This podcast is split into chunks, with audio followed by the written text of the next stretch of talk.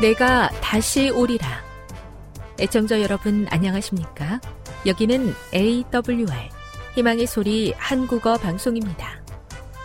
본 방송은 천국 복음을 온 세상에 전파하기 위해 제7일 안식일 예수 재림교회가 설립한 세계 방송망입니다. AWR 희망의 소리는 유럽, 라틴 아메리카, 아프리카, 러시아, 아시아의 방송망을 통해 전 세계에 복음을 전파하고 있습니다. AWR 아시아 희망의 소리 방송국은 한국어 방송을 매일 5시간씩 송출하고 있습니다. 희망의 소리 방송은 인터넷과 스마트폰을 통해서도 언제나 청취하실 수 있습니다. 들으실 수 있는 인터넷 주소는 awr.org입니다. 유튜브로는 awr 코리아로 검색하시면 됩니다. 이 시간 희망의 소리 한국어 방송과 함께 보람있고 유익한 시간 되시기 바랍니다. 내가 다시 오리라. 여기는 AWR 희망의 소리 한국어 방송입니다. 주파수 안내입니다. 괌에서 송출하는 우리 방송은 한국 표준시로 밤 9시에 9895kHz로 밤 11시에 9800kHz로 다음날 오전 6시에 9695kHz로 각각 1시간씩 방송하고 있습니다. 우즈베키스탄에서 송출하는 우리 방송은 한국 표준시로 밤 10시에 15,670kHz로 타지키스탄에서는 밤 9시에 15,505kHz로 송출하고 있습니다. 애청자 여러분의 많은 청취 바랍니다.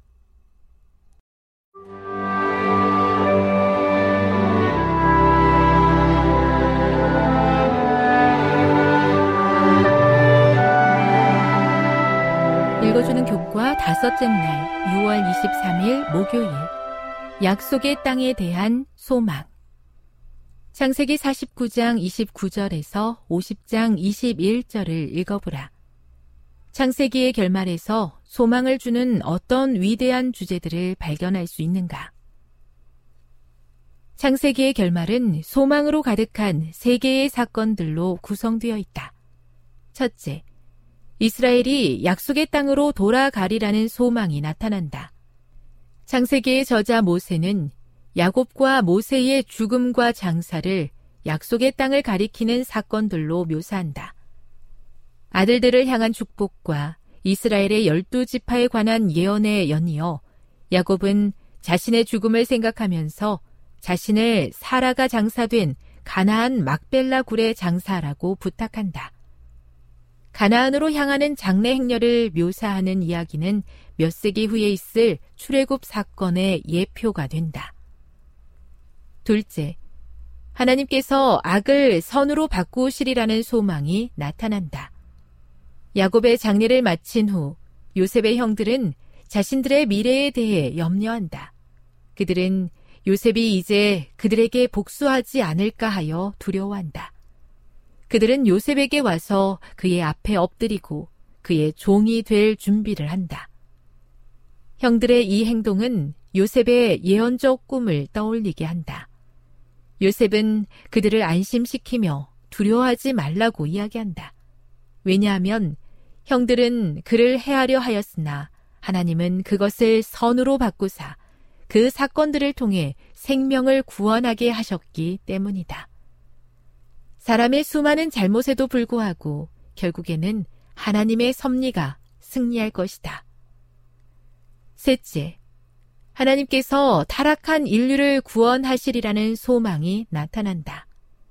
창세기의 마지막 절에 기록된 요셉의 죽음에 관한 이야기는 단순히 그의 죽음을 알려주는 것 이상의 의미가 있다. 이상하게도 요셉은 그의 뼈를 장사하라고 명령하지 않는다. 대신 하나님이 반드시 당신들을 돌보시리니 당신들은 여기서 내 해골을 메고 올라가겠다 하라 라는 말이 이루어질 때를 가리킨다. 그의 후손들은 오랜 시간이 흐른 후 그 말에 순종하여 그의 유고를 메고 올라갔다. 약속의 땅 가나안에 대한 소망은 최종적인 구원과 회복의 소망에 대한 상징이요, 예표이며, 우리 모두의 궁극적인 소망이요, 실로 예수님의 죽음으로 확실하게 된 새 하늘과 새 땅에 있을 새 예루살렘에 대한 상징이다. 교훈입니다. 창세기는 하나님의 섭리가 마침내 승리하리라는 소망과 함께 새하늘과 새 땅에서 우리가 경험하게 될 구원과 회복의 소망을 주는 것으로 끝을 맺는다. 묵상. 요한계시록 21장 1절에서 4절을 읽어보십시오. 이 성경절들이 우리가 가진 가장 위대한 소망을 어떻게 나타내고 있습니까? 이 약속이 없다면 우리가 겪는 모든 문제들을 죽음으로 끝내는 것 외에 우리에게 어떤 희망이 있을까요? 적용. 그대가 이루어지기를 바라는 가장 간절한 소망은 무엇입니까? 그 소망이 하나님의 약속과 어떻게 연결되어 있습니까? 영감의 교훈입니다. 구주의 용서와 자비를 예표한 요셉. 요셉이 불공평과 압제하에서도 참고 온유하게 행한 일과 인륜을 어긴 그의 형들을 기꺼이 용서해주고 고상한 자비심을 베푼 일은 구주께서 악인들의 악행과 능욕을 불평 없이 참으시고 당신을 살해한 자들뿐 아니라 당신께 나아와 그들의 죄를 고백하고 용서를 구하는 자들을 모두 용서해 주실 것을 예표한다. 부조화 선지자 240 새하늘과 새 땅에 대한 분명한 소망을 갖고 살아가게 하시니 감사합니다. 예수님께서 십자가를 통해 이루어 주신 구원의 은혜에 대한 확신을 갖고 하늘을 바라보며 오늘도 충실하게 믿음의 길을 걷게 해 주시옵소서.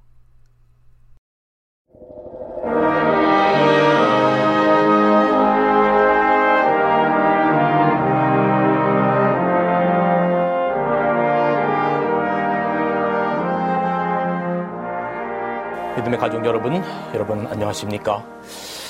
오늘 저는 어, 온라인 전, 전도의 마지막 시간으로 본향으로 돌아가는 길이라고 하는 제목으로 말씀을 드리도록 하겠습니다.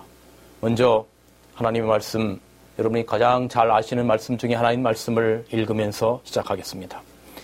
너희는 마음에 근심하지 말라. 하나님을 믿으니 또 나를 믿으라. 내 아버지 집에 고할 곳이 많도다. 그렇지 않으면 너희에게 일러 쓰리라.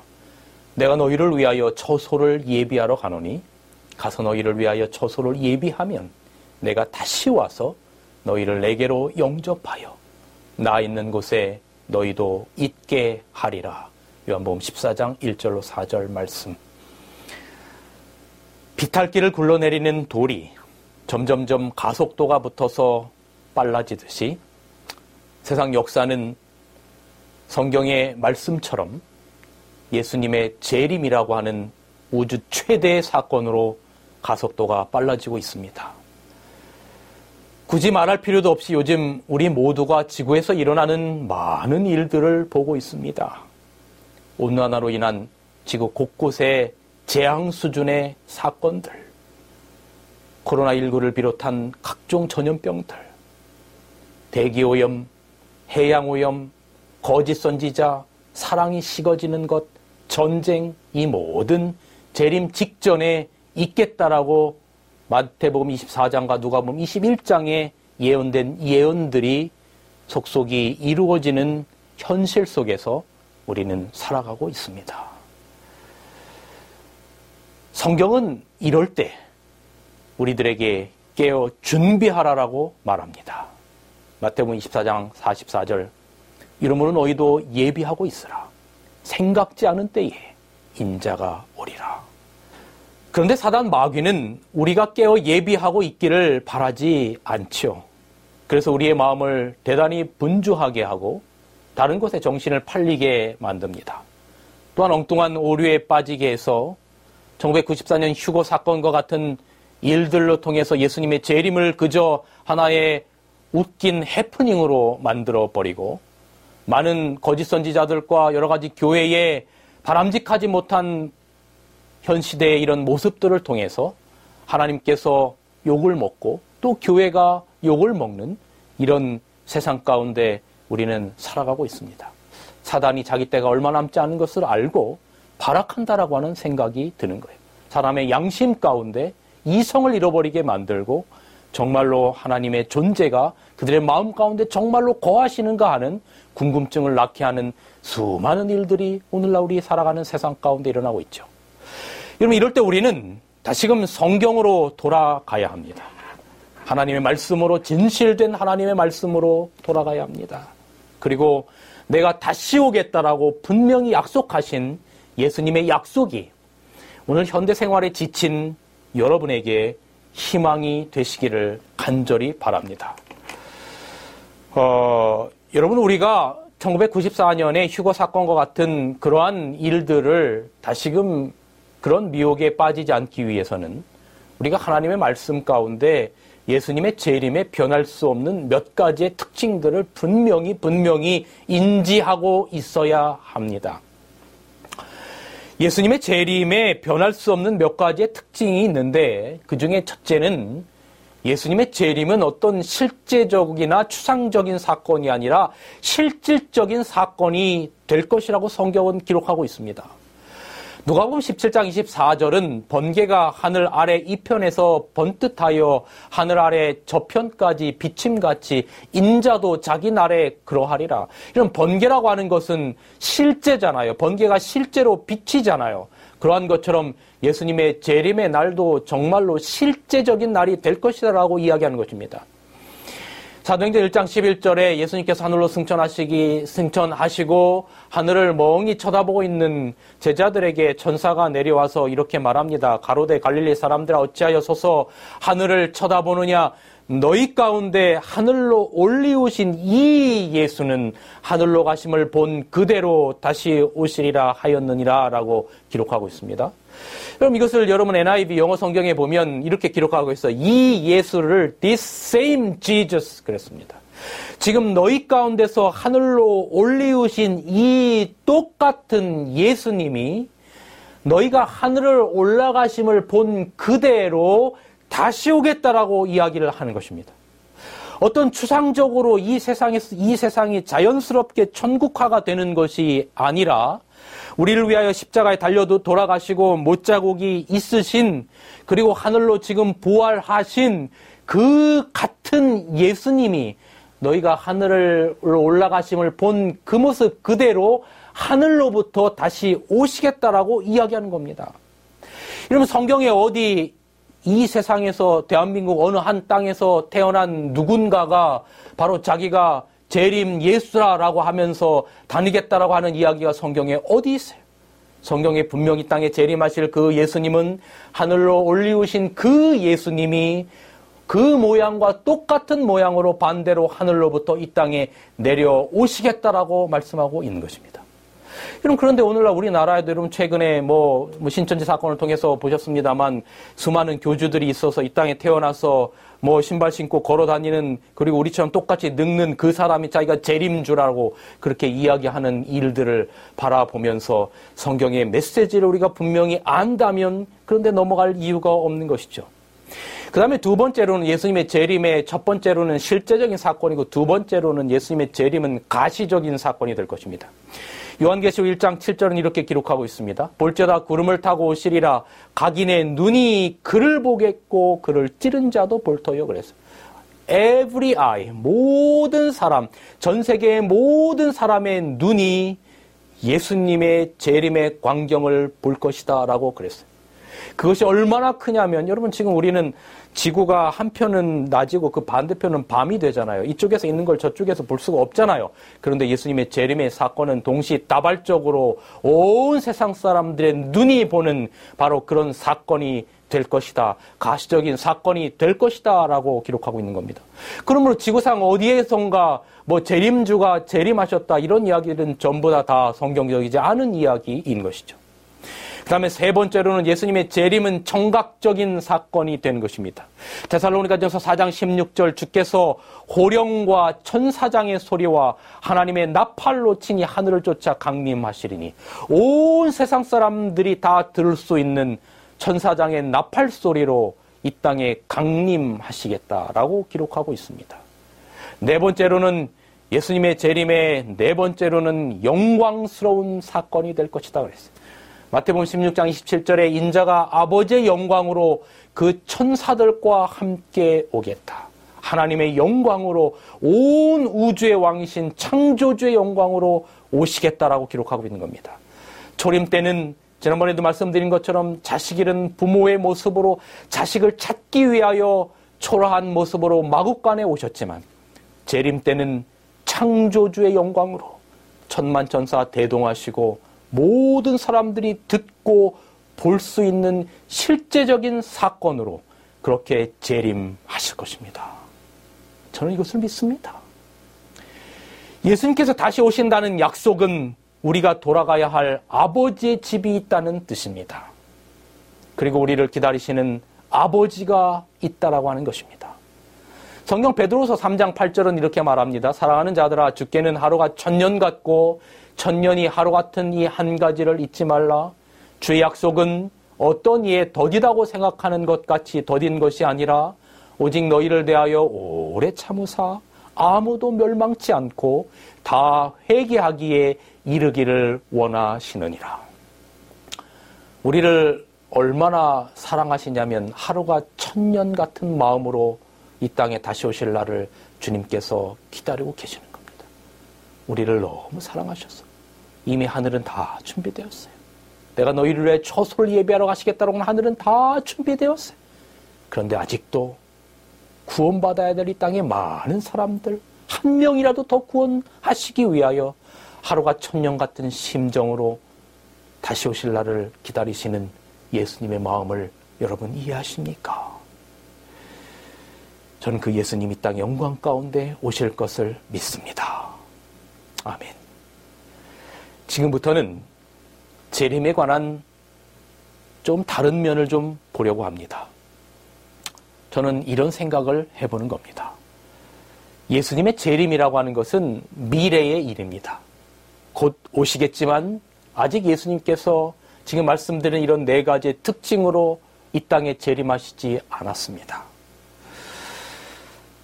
미래에 오실 예수님만을 기다리는 것보다는 미래에 만날 예수님을 오늘 우리가 살아가고 있는 이 현재의 시점에서는 만날 수 없을까? 믿음의 가족 여러분, 미래에 있을 예수님의 실제적인 재림에 대한 연구도 대단히 중요합니다. 그러나 우리가 너무나 종말론적인 재림에만 포커스를 맞추는 것보다는 어쩌면 더 중요한 것은 지금 현재 우리의 마음 문 밖에 서 계시는 예수님을 생각하자는 것입니다. 여러분 오늘 우리의 마음을 우리의 삶을 가만히 생각해 보세요. 여러분이 하루를 일어나셔서 저녁에 주무실 때까지 과연 예수님을 여러분의 마음 가운데 얼마나 영접하고 살아갑니까?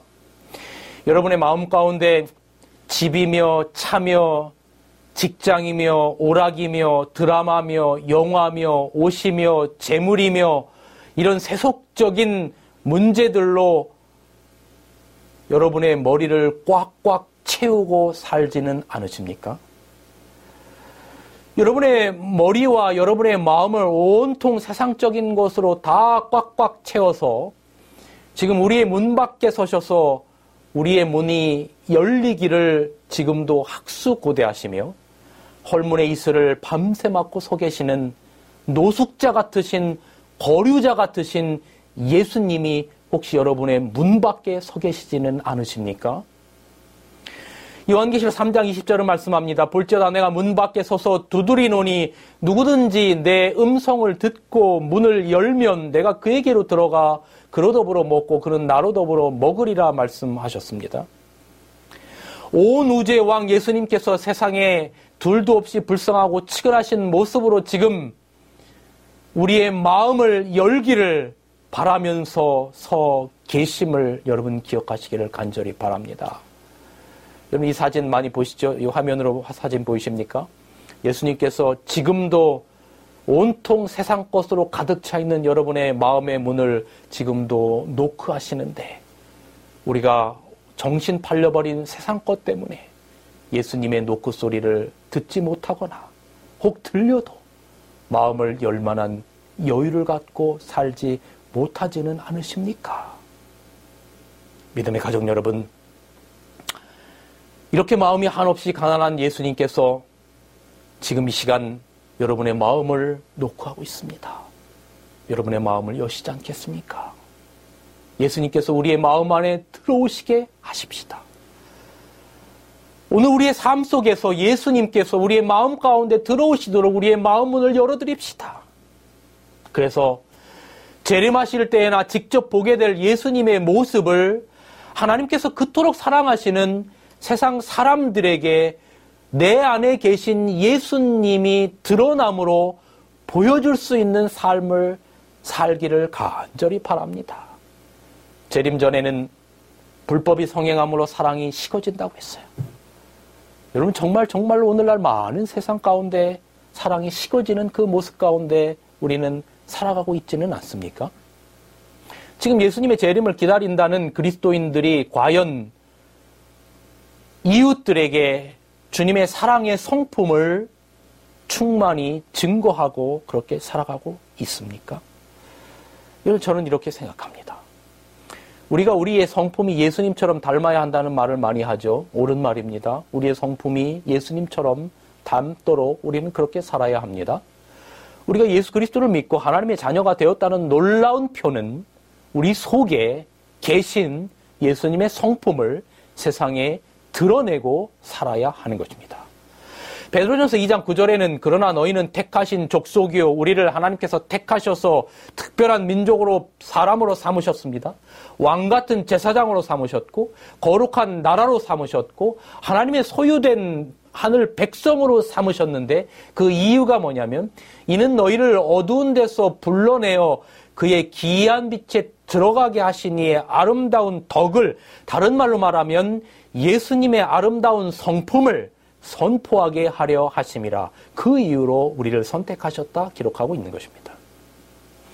예수님의 성품을 세상에 드러내지 못하는 그 어떤 교리도 예수님의 성품을 세상에 드러내지 못하는 그 어떤 말도 사람들에게 결단코 영향을 주지 못합니다.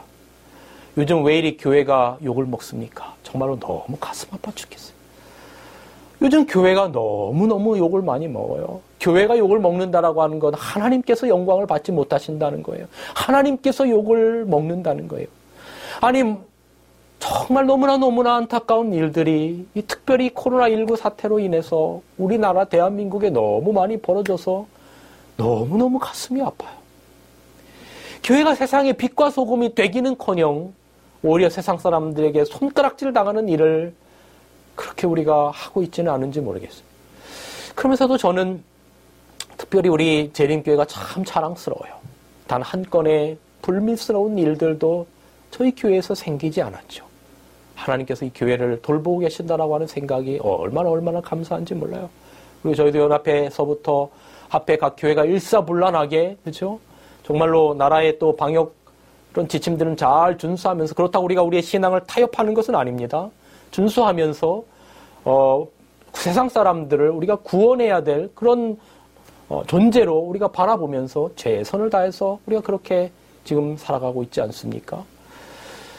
여러분 그래서 예수님의 재림은 먼 미래일 뿐만 아니라 현재 내 안에 계신 예수님의 아름다운 성품을 증거함으로 사람들에게 멀리 후에 예수님을 만나게 하는 것이 아니라 현재의 예수님을 만나게 할 수 있다는 것입니다. 이것이 바로 재림의 현재성입니다. 누가복음 17장 21절에는 하나님의 나라는 여기 있다 저기 있다고도 못하리니 하나님의 나라는 너희 안에 있느니라라고 기록하고 있지요. 여러분 저는 어, 이번 일곱 번의 온라인 전도의 시리즈 말씀을 마무리하면서 이 시간 스테반이 경험한 예수님의 재림을 설명드리면서 말씀을 정리하고자 합니다. 사도행전 7장은 여러분이 잘 아시는 것처럼 스테반이 유대인들에게 너희들이 죽인 그 예수가 구약부터 예언된 메시아라고 하는 것을 증거합니다. 그러자 화가 난 이 유대인들 지도자들이 스테반을 돌로 쳐서 죽이는 장면이 기록되어 있습니다. 그런데 그 끔찍한 돌로 침을 당하는 그 죽음의 순간에 스테반 안에 거하시는 성령 하나님은 스테반의 영안을 여셨습니다. 사도행전 7장 55절 스테반이 성령이 충만하여 하늘을 우러러 주목하여 하나님의 영광과 및 예수께서 하나님 우편에 서신 것을 보고 말하되 보라 하늘이 열리고 인자가 하나님 우편에 서신 것을 보노라 한대. 여러분 스테반의 눈에는 그의 죽음의 순간에 하나님과 예수님 그리고 하늘의 모든 존재들이 그의 눈에 가득 찼어요. 그를 죽일 교수형을 당하면서 그를 죽일 그 형장의 그 단두대 그 칼을 바라본 것이 아니라 하늘의 영광의 존재들로 그의 영안이 가득 차게 된 것입니다. 여러분, 저는 이렇게 생각합니다. 스테반에게는 그가 죽음의 순간에 바라보았던 하나님의 보좌와 보좌 우편에 계신 예수님의 모습은 그에게 영광스러운 재림의 순간은 몇 천 년 후에 있을 미래의 일이 아니라 현재의 일임을 본 것입니다. 여러분 생각해 보십시오. 그가 죽기 전에 성령께서 영안을 여셔서 예수님과 하나님의 보좌를 바라보게 했어요. 그리고 그는 그 자리에서 돌에 맞아 잠들었고 그의 의식은 끊어졌어요. 그리고 지금 2000년의 시간이 지났습니다. 이제 얼마 후에 예수님께서 이 땅에 오실 때 예수님의 재림시 하나님께서 예수님께서 분명히 스테반의 이름을 호명하실 거예요. 마치 나사로야 나오라 했을 때 나사로가 무덤에서 그 썩은 몸 가운데 건강한 육체로 나왔던 것처럼 스테반을 부르실 때 스테반이 눈이 뜨게 될 거예요. 저는 그것을 믿어요. 그의 눈이 뜨게 될 거예요. 이게 바로 부활의 순간이에요. 제가 바로 지난 시간에 말씀드렸던 것처럼 스테반이 죽는 순간 하나님께서는 마치 사랑의 마치처럼 그의 의식을 끊으셨어요.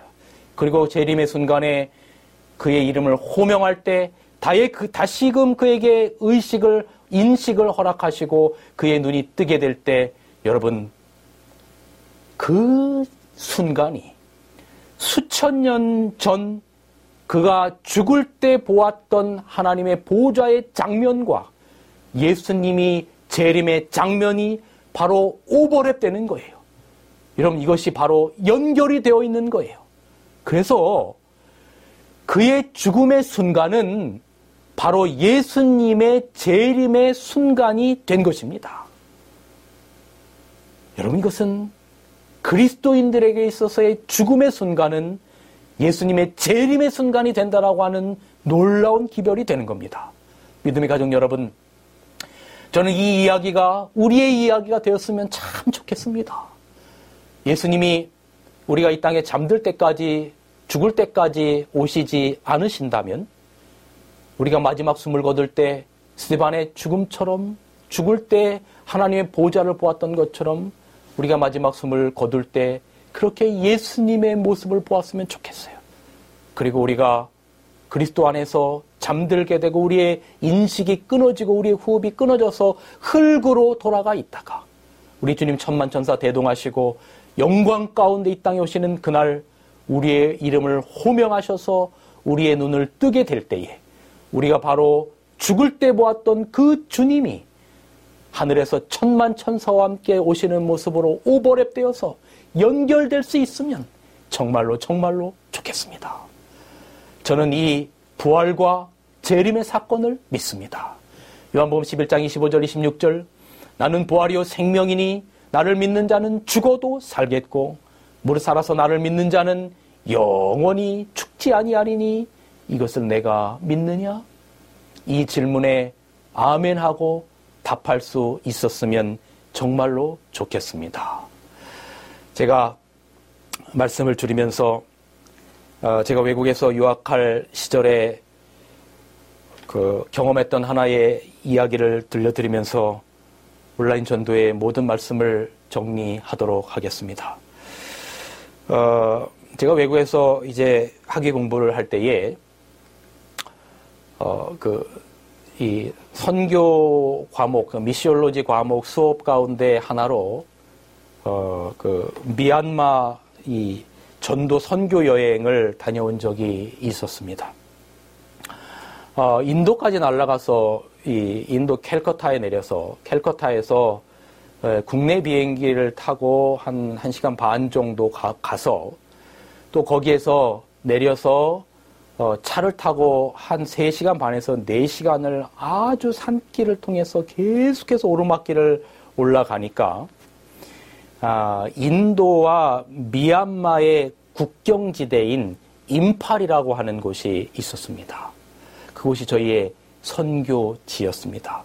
아, 왜냐하면 그곳이 어, 제가 공부하던 그 학교의 그 부총장의 고향이 그곳이었습니다. 그래서 그곳에 이제 전도회를 위하여 갔습니다. 아, 여러분 이 사진 여기 보이시나요? 사진에 보이시는 것처럼 아, 이곳은 비록 그 어, 인도에 속한 지역이긴 하지만 그 그들의 생김새가 그 꼭 우리 그 몽골리안족의 생김새와 아주 흡사하게 생겼습니다. 이 사진 보이시죠? 예, 그 옆에 있는 같이 이 왼쪽에 흑인은 저와 같이 갔던 예, 모세라고 했던 친구고 그 가운데 있는 그 어린 아이들의 사진을 보이시는데 그 사진이 어 그 어, 임팔이라고 하는 지역의 그 인도 사람들입니다. 소수 민족이죠. 저희와 똑같은 몽골 계통의 사람입니다. 어, 근데 제가 거기 가서 정말로 깜짝 놀랐던 것은 뭐냐면, 어, 거기는 그, 주, 이 종교가, 어, 뭐, 캐톨릭이 주 종교고, 뭐, 인도는 여러분 힌두교가 주 종교 아닙니까? 근데 거기는 캐톨릭이 주 종교고, 어, 그 다음에 이제 기독교인데, 놀랍게 저는 그곳에 저희 재림교회에 삼육학교가 있다라고 하는 것을 알고 얼마나 깜짝 놀랐는지 몰라요. 그 정말 산골 그 깊숙한 인도와 미얀마 국경지대에 그곳에도 삼육학교가 있어요. 정말 여러분 이 학생들이 바로 여러분 사진에 보이는 이 학생들이 바로 삼육학교의 학생들입니다. 아이들이 이렇게 교복을 입고 이렇게 쫙 있는데 근데 삼육학교가 있다는 것도 놀랐는데 더 놀란 것은 거기 그 깊고 깊은 그 산속, 그 산동네에 학생들이 가지고 다니는 가방들을 봤는데 여러분 이게 한국산 중고 가방이라고 하는 것을 알고 깜짝 놀랐어요. 사진 보이십니까? 여기 보니까 동성 미술 놀이방, 또 노엘 유치원, 여기는 아주 한국이 뭐 우상과 같은 그런 나라예요. 한국의 드라마, 뭐 케이팝 이런 거에 대단히 대단히 많이 열광하는 데서 한국의 중고 물품들이 거기에 가서 한국 물품들을 가지고 다니는 것을 아주 자랑스럽게 생각을 합니다. 여러분 이 사진을 보시면 어, 여기 한 부부가 이렇게 걸어가는데 어, 여자는 정말 이 무거운 것을 뭐 나무 같은 것을 이렇게 지고 가는데 이 남편은 뒤에 이렇게 강아지 마냥 졸랑졸랑 쫓아가서 제가 가던 차를 잠시 세웠어요. 그리고 이 둘을 좀 같이 모아놓고 이게 제가 직접 찍은 사진입니다. 근데 여러분 이 사진을 보면 뭔가 좀 이상하지 않습니까?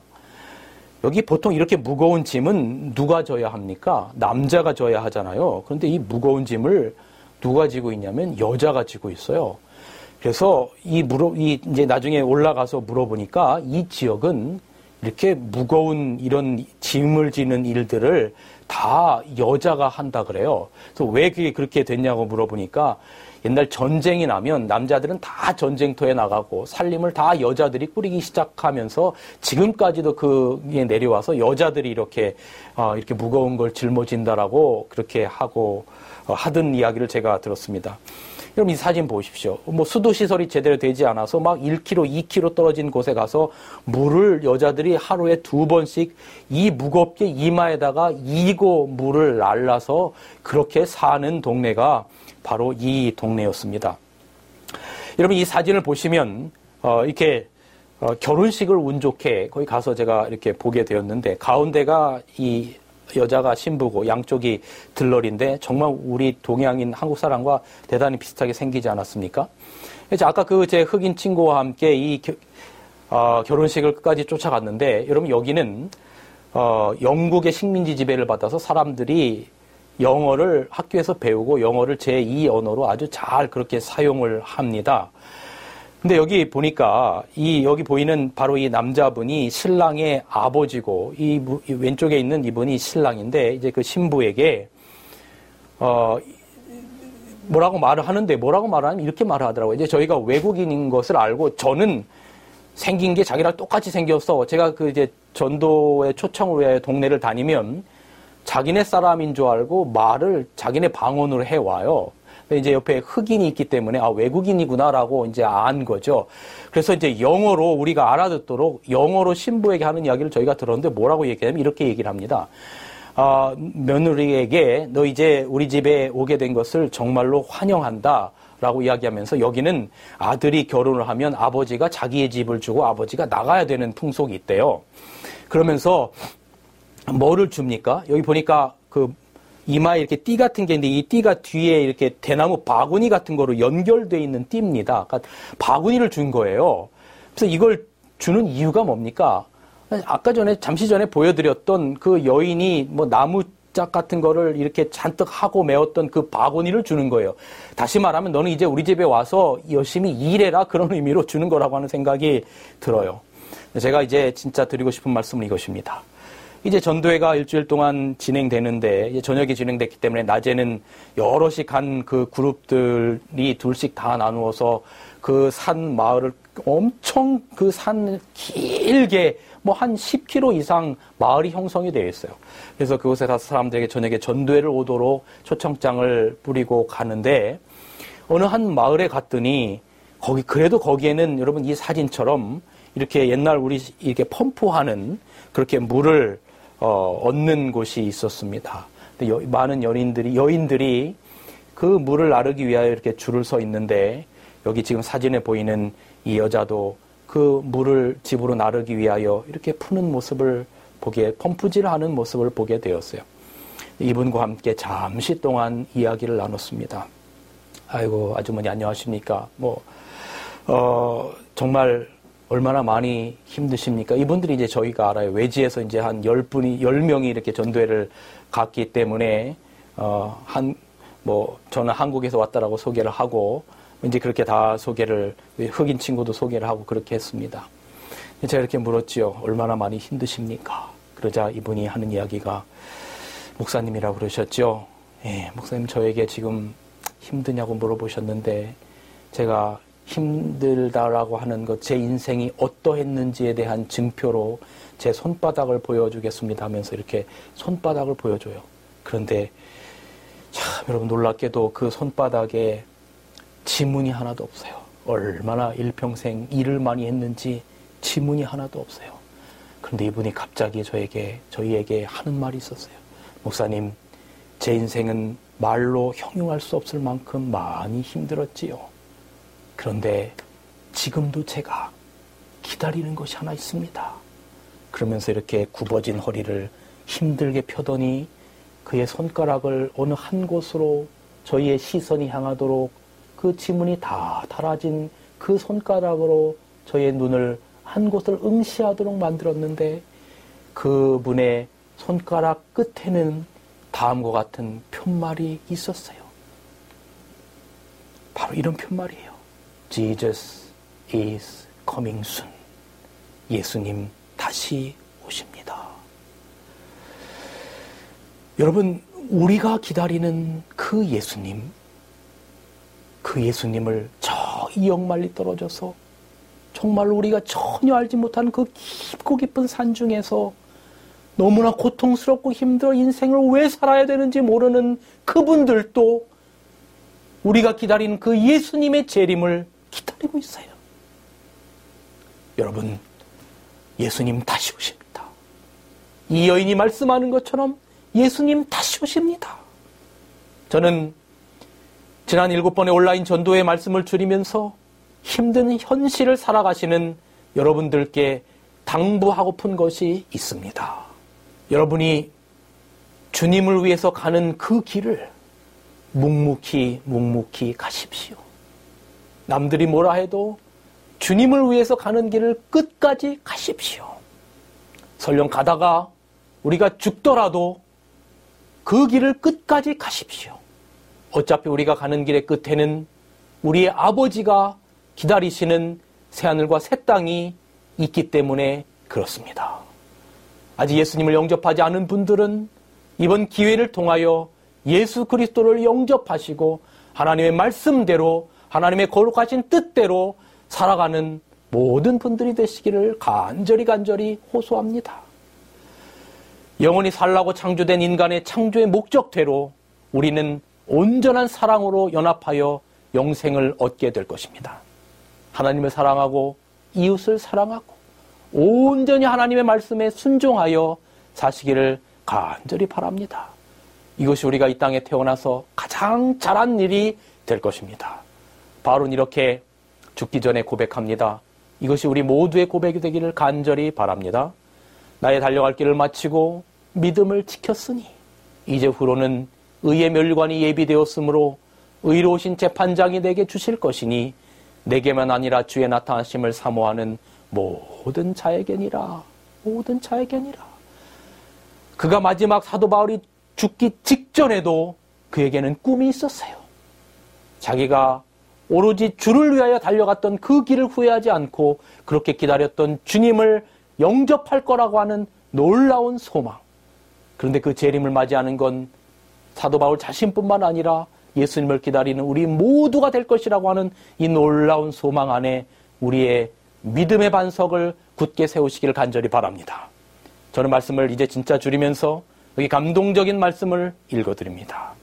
우리는 본향으로 돌아가는 길에 있다. 우리를 위해 돌아가시기까지 우리를 사랑하시는 분께서 우리를 위하여 한 도성을 세우셨다. 새 예루살렘은 우리의 안식처이다. 하나님의 도성에는 슬픔이 없을 것이다. 슬픔의 통곡, 깨어진 희망과 상실당한 애정의 만가는 영원히 영원히 들리지 않을 것이다. 미국의 슬픔의 의복이 결혼식 예복으로 바뀔 것이다. 미국에 우리는 우리의 왕의 대관식을 보게 될 것이다. 생명이 그리스도 안에 감추어진 자들, 이 땅에서 믿음의 선한 싸움을 싸운 자들은 하나님 나라에서 구속주의 영광으로 빛날 것이다. 이 놀라운 소망의 자리에 여러분과 제가 꼭 참여하게 되기를 간절히 바라고 이미 그리스도를 영접한 분들은 하나님의 말씀 안에 순종하며 그 길을 계속 가시고 아직 그리스도를 영접하지 못하신 분들은 여러분의 마음을 여시고 꼭 예수 그리스도를 영접하고 부활의 소망 가운데 살아가시기를 간절히 바라면서 모든 말씀을 줄이겠습니다. 감사합니다. 지금 여러분께서는 AWR 희망의 소리 한국어 방송을 듣고 계십니다.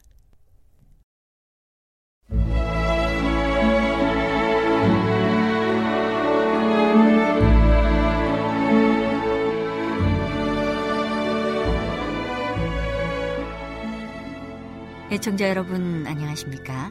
명성의 오솔길의 유병숙입니다. 이 시간은 교회를 사랑하시고 돌보시는 하나님의 놀라운 능력의 말씀이 담긴 엘렌지 화이처 교회 증언 1권을 함께 명상해 보겠습니다. 제 11장 결혼과 그 후의 활동 나의 아들 헨리가 심한 병에 걸렸을 때 주님께서 그를 살려주셨다는 것을 나는 믿었다. 그러므로 만일 그가 나의 의무를 이행하는데 방해가 되도록 허용할 것 같으면 하나님께서 그를 내게서 옮겨 버리실 것이라고 믿었다. 주님 앞에서 홀로 가장 괴로운 심정과 많은 눈물로 나는 희생을 치렀다. 그리하여 그 당시에 한 살에 불과한 하나밖에 없는 아이를 다른 사람이 어머니의 감정을 그에게 나타내고 어머니의 몫을 하도록 맡기었다. 우리는 가장 신이 많은 하울랜드 형제의 가정에 그를 떼어놓았다. 그들은 우리가 할 수 있는 대로 하나님의 사업에서 자유롭게 일할 수 있도록 기꺼이 그 짐을 져주었다. 우리가 여행을 하면서 돌보는 것보다 그들이 헨리를 더 잘 돌볼 수 있을 것을 우리는 알았다. 그렇게 하는 것이 안정된 가정을 갖고 훌륭한 양육을 받는다는 점에서 그에게도 좋은 일이었다. 내 아이를 두고 떠나는 것은 참기 어려운 일이었다. 아이를 떠날 때 아이의 얼굴에 나타난 슬픈 표정은 밤낮 내 앞에 남아 있었다. 그러나 주님의 능력으로 나는 마음속에서 헨리를 쫓아내고 다른 사람들의 유익을 위하여 활동하고자 노력했다. 하울랜드 형제의 가정이 5년 동안 헨리에 대한 모든 양육을 맡아주었다. 제12장 출판과 여행 1849년 6월 코네티컷주 로케일에서 한동안 살 수 있는 길이 우리에게 열렸다. 7월 28일에 이곳에서 둘째 아이 제임스 에드슨이 출생했다. 우리가 이곳에 살고 있는 동안에 나의 남편은 현대 진리를 기록하여 출판하는 것이 그의 의무임을 느끼게 되었다. 그렇게 하기로 작정하므로 그는 크게 용기를 얻고 축복을 받았다. 그러나 그는 돈 한 푼 없는 신세였으므로 다시 의심과 곤궁에 빠지곤 했다. 재정이 넉넉한 형제들이 있었지만 그들은 그것을 보존하는 길을 택했다. 마침내 그는 낙심에 빠져 마초를 베기 위하여 풀밭을 찾아가기로 작정했다. 그가 집을 떠나게 되자 무거운 짐이 나에게 지워졌으므로 나는 기진해졌다. 나를 위하여 기도가 드려졌다. 그리하여 나는 축복을 받고 이상 가운데로 끌려가게 되었다. 나는 주님께서 1년 전에 남편을 축복하여 건강하게 해주셔서 들판에서 일하게 하시고 그곳에서 번 돈을 그가 올바르게 사용한 것을 보았다. 그가 또 그의 생애에서 자기가 가진 것을 가지고 만일 성실할 것 같으면 하나님의 나라에서 풍성한 보상을 받을 것을 보았다. 그러나 나는 주님께서 그를 위하여 다른 사업을 가지고 계시기 때문에 이제는 들판에서 일할 힘을 그에게 주시지 않을 것을 보았다. 그가 믿음으로 행하고 현대 진리를 기록하여 출판해야 한다는 것을 보았다. 그는 즉시 글 쓰는 일에 착수했다. 우리가 어떤 어려운 성경절을 대하게 되면 우리는 말씀의 진정한 의미를 알려달라고 주님께 부르짖곤 했다. 거의 같은 때에 그는 현대 진리라는 제호로 된 작은 인쇄물을 출판하기 시작했다. 인쇄소는 로케일에서 8마일 떨어진 미들타운에 있었다. 비록 그 당시에 그는 다리를 절었지만 때때로 이 거리를 걸어서 왕복했다. 그가 인쇄소에서 제1호를 가져왔을 때 우리는 모두 그 주위에 둘러앉아 머리를 숙이고 겸손한 마음과 많은 눈물로 주님의 종의 연약한 활동에 축복해달라고 간구했다. 그는 그 글을 읽을 것으로 짐작되는 모든 사람의 주소를 겉봉에 쓰고 융단으로 만들어진 손가방에 넣어 우체국으로 가져갔다. 그 인쇄물의 매호마다 로키일에서 미들타운으로 가져갔다. 그리고 우체국으로 가져갈 준비를 하기 전에 우리는 그것을 주님 앞에 펴놓고 눈물 섞인 열렬한 기도로 그분의 축복이 소리 없는 사자에게 임하도록 간구했다. 얼마 있지 않아 인쇄물을 출판할 돈을 보내주는 편지들이 왔다.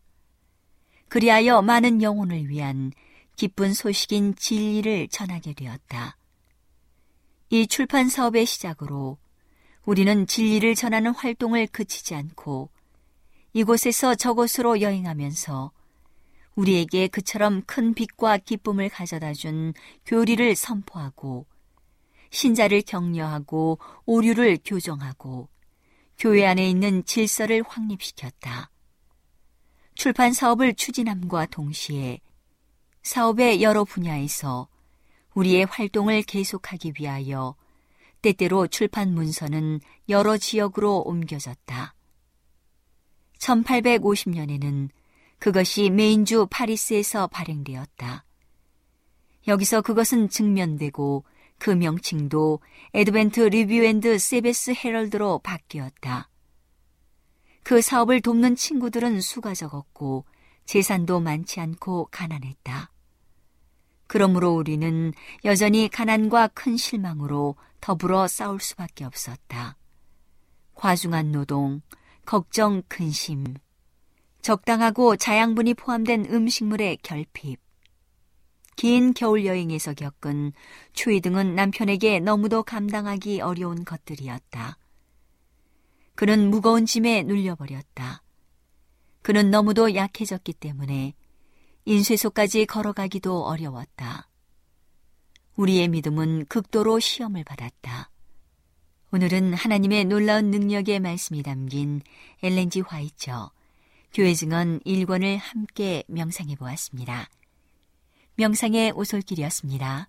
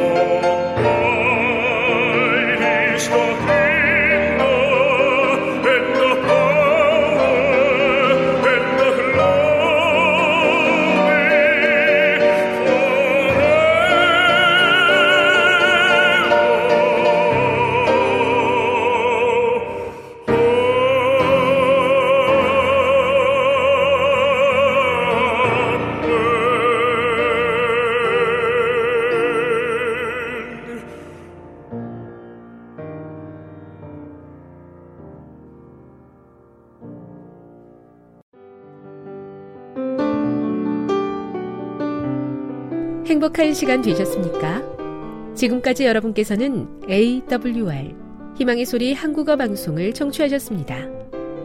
방송을 청취하시고 문의를 원하시는 분은 우편번호 02461 대한민국 서울시 동대문구 이문로 1길 11 희망의 소리 방송부 앞으로 편지나 엽서를 보내주시거나 지역번호 02-3299-5296에서 8번으로 전화 주시기 바랍니다. 지금까지 함께 해주신 애청자 여러분들께 감사드립니다. 애청자 여러분, 다음 이 시간까지 하나님 안에서 늘 평안하십시오. 감사합니다.